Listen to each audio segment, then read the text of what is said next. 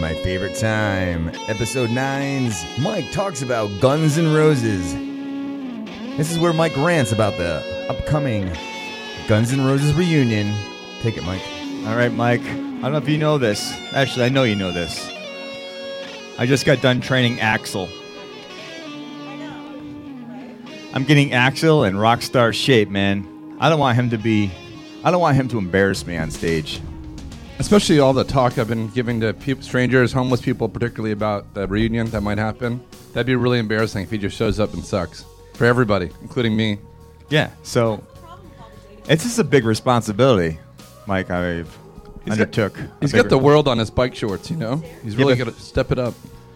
Well, let's let's not think about Axl. Let's uh, think about me for a second. Oh This yeah. is huge for my career, by the way.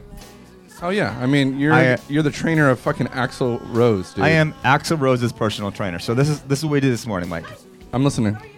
We went for a jog around the park. Now we didn't stop the jog. There's no distance involved, but uh, Axl has to re, has to sing the lyrics of every song on Appetite for Destruction. Hi, Elizabeth. Elizabeth just showed up. Everybody.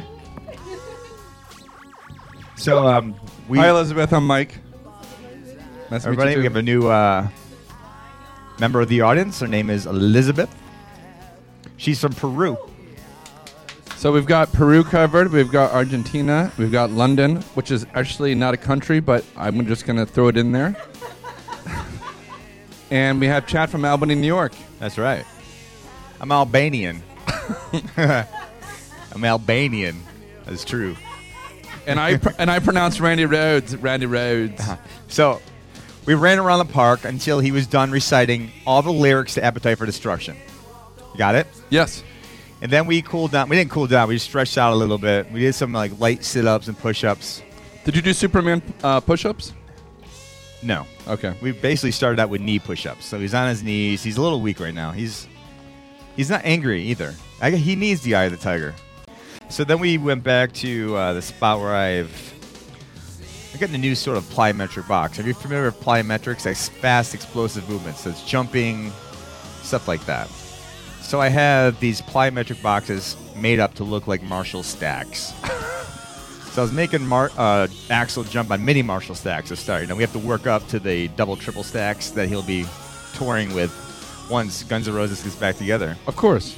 Now, uh, speaking of which, sir, do you have any uh, new developments in the Guns N' Roses I do have something I, I uh, reunition? reunition? you know, this is per me uh, Ammunition? I don't have any ammunition on me today, but Wait. I, I, I did want to read something to you and uh, recount an, an anecdote. Basically, there's no new- uh, you know updated news on a few really crappy B-level news websites from other countries. They're like Guns N' Roses are totally getting back together, but not not exactly the most reliable sources. So I'm just gonna read you this little news excerpt. Uh, at one point, there's this band called uh, the Eagles of Death Metal. Have you are you familiar with them? Uh, the Eagles of Death Metal? I've never Yeah. heard of them.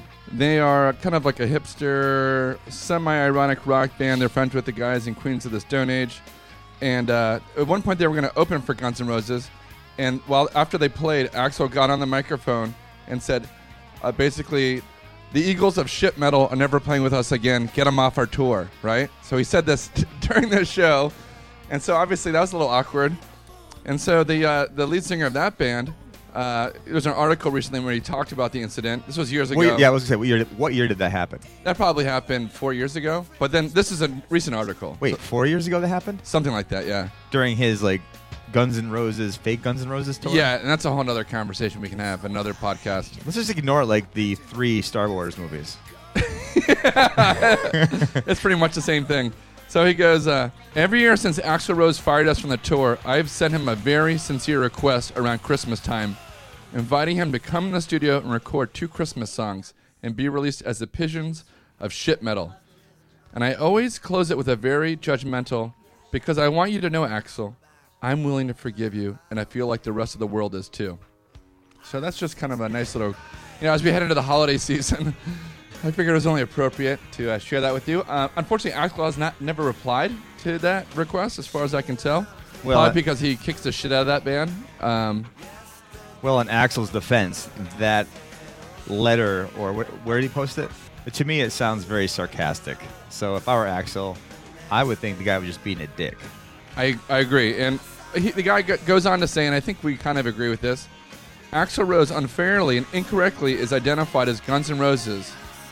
And I take umbrage to that. To me, Guns N' Roses is Duff McKagan, Izzy fucking Stradlin, Slash, and Steven Adler, and then Axl. When Axl was alone in the band, it was just GNR. The Uns and the Osos became Velvet Revolver. I think if Guns N' Roses really wants to play again, then Axl should grow the fuck up and let the Guns N' Roses play, and that ain't gonna happen unless it's the actual members.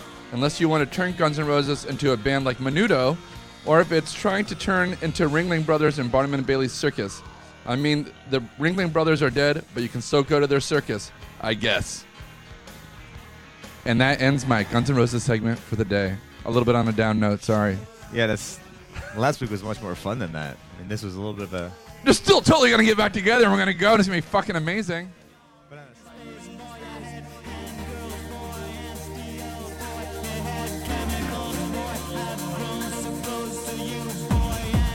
This just in. Bowtie Joe's not coming. This just in. Colette got a picture of a penis to her cell phone that Marsha was looking at. And Marsha never gets anybody to send her pictures of their dick. But maybe that could change. If people out there want to send Marsha a dick pic, now's your chance. It's www.marsha.com. Marsha Dick Pic Lopez. start a new hashtag. Harsh, hashtag Marsha's dick pic. Hashtag Marsha's dick pic. So everybody on Instagram, take a picture of your penis and hashtag Marsha's dick pic. Here's the last one from Elizabeth from she's from Peru, but you can you can pass for Lebanese. You can pass for Lebanese. Well, I'm just saying your your, chi- your pick is from the band Thievery Corporation from the movie Garden State. Good choice.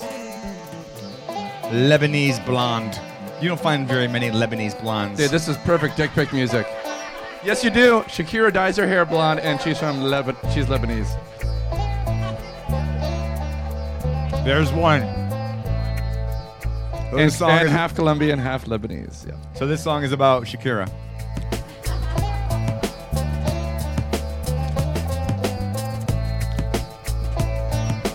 If you'd like to see some pictures of the podcast, just go to Jumpin' Jack Chad on Instagram. Jumping without the G. Download for free.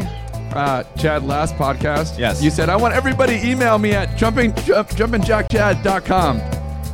How can somebody email your, your internet address? I noticed that from last podcast. Typo. If they go to jumpinjackchad.com, my email's right on the front page. That's a lot of effort for people. All right, let's install the chips. You just have to think it. We will think it so. How long is this song? As long as you're sending uh, dick pics to Marsha, you might as well send your dick pics to uh, hashtag jumpingjackchad dick pics. I'll edit that out. I don't want to eat all these. Why is this here? Why is this here? There's way too much food in front of my face. The food is in my face. Again, the only way to really know if something is good is to put it in your mouth. I don't know. I, this podcast isn't long enough. For what, the your Steven Seagal rant? Yeah. Can you summarize it? Can you give us a brief synopsis of why you hate? Hashtag Steven Go- Seagal is an asshole. And don't forget, hashtag your dick pic to Marsha Lopez. Get them all taught. She has preferences. Wait, what's she your has different problem? What's your preferences. problem with Steven Seagal? There's an article about him, how he's a complete fraud across like every level. He is, but he's an actor. He's a What, what do you mean? He's a com- and he like he's just a complete asshole. So he's not. He doesn't. I think know he like uh he he got in trouble for um sexual assault, assaulting uh, somebody that was like his somebody that he somebody that he employed or something. It's this long story. I ran in a magazine once and I read it because I I was always wondering, does this guy actually know like martial arts or is he full of shit? He's full of shit. He's complete. Oh, he actually he does know. No, no, he does. He does know martial arts. He doesn't. He. Mo- have you ever seen him run? Run? Here's the thing. Yeah, well, when you're like 400 pounds, how is he supposed to run? He runs like a He, T-Rex. he is. He does. He, he does know a lot of martial arts, so he is legit in that way. But like, he His big claim to fame was he was the first person to open a white guy to open a dojo in Japan, and the only reason he was able to do that is because his father-in-law owned the dojo. So it wasn't like, oh, this guy from the West, he's just unbelievable, or, you know, whatever the martial art is. He was married to somebody else, an Asian woman, came to this country. He was still married, and then got married to Kelly LeBrock. Yes, he's a, he's a scumbag. Sounds like a good guy. Um, he said that he, in his movie, uh, his first movie, it was like hinted that he worked for the CIA, and he has like no ties to the CIA at all. He basically stole somebody else's life story, made a movie about that guy, and pretended it was his life story. He's a fraud, but he's got a hell of a ponytail. And then you know what's the most annoying thing about Steven Seagal? Now that we're talking about him, is I have a lot against him because he's a complete fraud. However, the best martial artist of all time in the last like 20 years is a guy named Anderson Silva from Brazil. And Anderson Silva uh, had him in his corner during like a big UFC fight, and it was just so upsetting to see a guy who's legitimately like an awesome fighter with this complete fraud. And then uh, he did this ridiculous kick, and he knocked this guy out. And the reporter said, "Where'd you learn this kick?" And he said, "Steven Seagal." And I was like, "What the fuck?" I don't understand what's going on right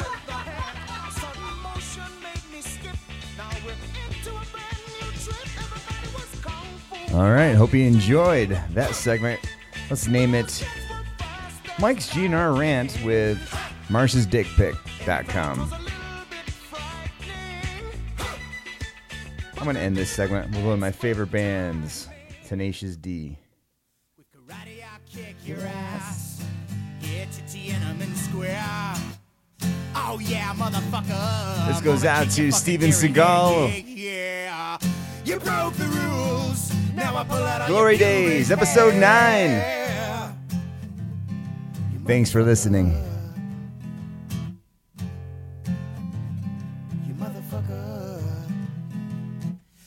Betrayed me and then he lied, tried to hide, and I died deep inside. And you know the reason why I'm gonna kick your ass from here to right over there. Oh yeah, motherfucker, I'm gonna kick your fucking dairy, yeah, yeah, yeah. You broke the rules, now I'll pull out all your pubic hair. You motherfucker.